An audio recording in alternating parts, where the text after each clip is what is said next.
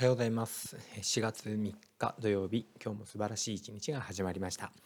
このチャンネルでは自分も子供も共に成長しようというコンセプトのもと育児3時間勤務の実際や子育て中の学びを配信していきます。よろしくお願いいたします。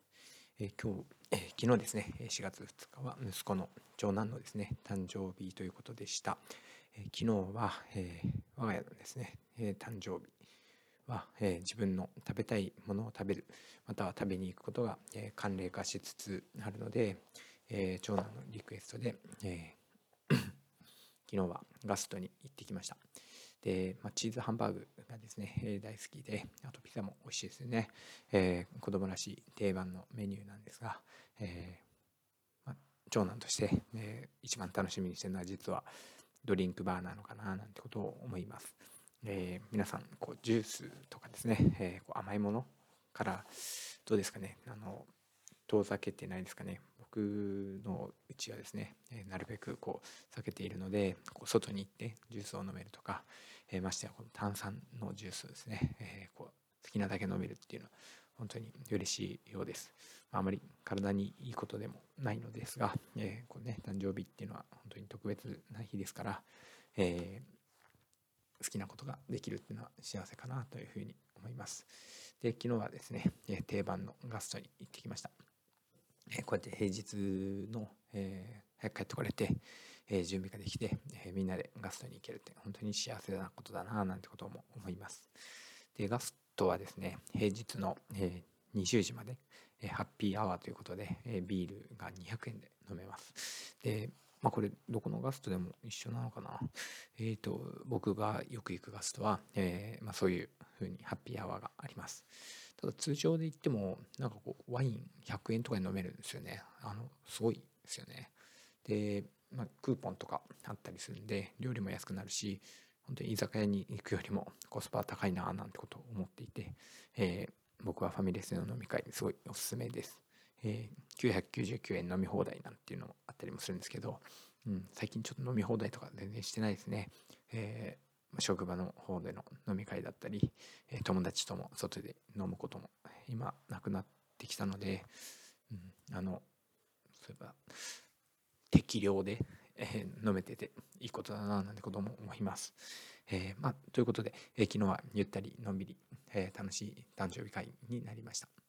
で今日はですね、えー、8年前の,、えー、あの日を振り返るということで、えー、長男が生まれた日のことについて、えー、話をしてみたいなと思っています。よろしくお願いします。えー、8年前ですね、えー、僕たちは千葉で暮らしていました。えー、その時はですね、妻と2人暮らし、で妻は里帰りをしての山梨県での出産となりました。であの出産を控えてもう山梨に、えー、妻は行っていたので僕は一人でですね、えー、千葉で仕事をしていたんですけど、まあ、8年前の4月2日、えー、7時2分長男が生まれたわけです。でまさにこの同時刻僕は、えー、この山梨県の産婦人科の駐車場に、えー、到着すると、えー、立ち会い出立ち会い出産に向けて山梨でこう講習会に参加したりとですねえー、この二度とない瞬間をですねとても楽しみにしていたわけなんですが、まあ、病院に駆け込んでいった私は、えー、看護師さんというか、えー、病院の方に「ごめんなさい。もう少しちょもう少しだけ早ければ入れたんですけどね。お父さんは外でお待ちください」と。残念ながら、えー、門前払いというか、えー、本当に扉一枚を挟んで、えー、子供のですね泣き声を聞きながらえー、間に合わずということで、まあ、でもですね、えー、こう子供が無事に生まれて、えー、妻も元気でいた様子だったので本当に良かったななんてことは思いましたけどもう本当に5分でも早くいたらその瞬間に立ち会えたんだななんてことを後悔したっていうことも覚えています。で連絡がね、最初に来たのは、この4月2日の早朝のことでした。えー、産気づいたという連絡があって、ただですね、えウィザンということもあったので、まだしばらくは生まれないということで、えー、仕事に行ってていいよなんていうことを連絡をもらいました。ただ、いつ連絡が来てもいいように、えー、この2日の日の朝は、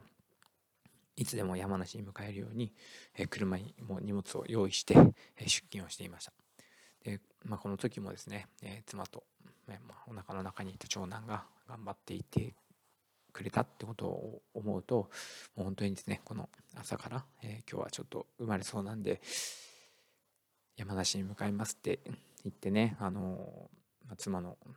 元でこう寄り添えるというか、えー、生まれるまでの時間を共にできたらよかったななんてことも反省しています。まあ、その時はねあの里帰り里帰りということで、えーまあ、妻の実家のね両親がいてくれたのもあったんですけど、うん、今思えばねここを優先するべきだったななんてことを思います。でまあその時の学校現場っていうのも、まあ、今もそうなんですけど、うん、2日目ですよね、えー、着任して2日目で新年新年度に向けての準備いろいろあると思うんです。でその日もですね職員会議の提案があったりとかいろんな決め事があってですねうんなんかその当時は割り切れなかったんだななんてことを思います。えー、でですね、まあ、昼ご飯を過ぎて、えー、午後2時頃、えー、連絡が来ました。えちょっとね早急に早まったというかいきなりですよねやっぱりこういうのがいきいきなり来るんですよねでそろそろ生まれるかもしれないっていう連絡をもらって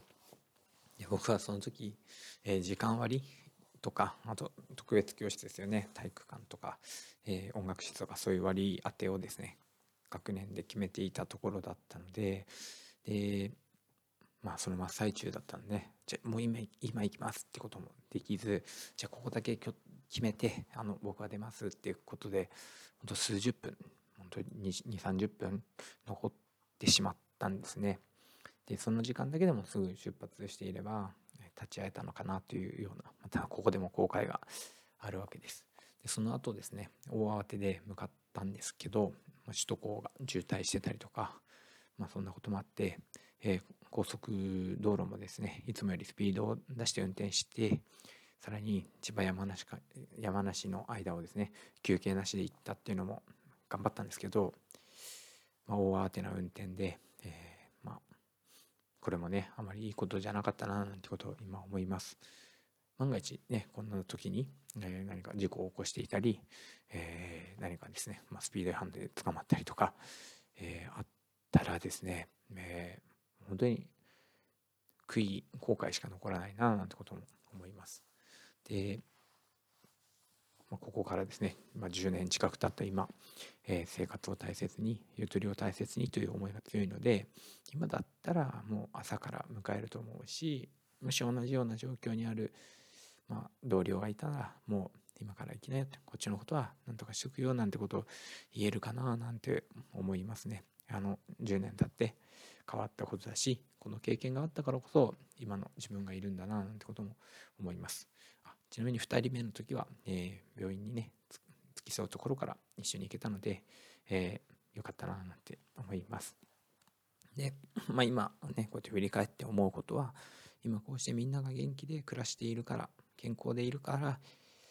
いい、ね、今があるからいいんだけどももしもその時に出産で何かがあったりとか、えー、まあ、さっきも言いましたけど山梨に向かう途中で何か起きていたりそう考えると怖くなるななんてことも思います。え、一度しかない時間だからこそファミリーファースト自分ファーストそしてゆとりを持って、えー、この大切な瞬間を逃さないように悔いのない選択をしていきたいななんてことを今は本当に常々思っているところです。えー、というわけで4月2日、えー、昨日長男の誕生日は、えーま、誕生日を祝いつつこの教訓をですね思い出し、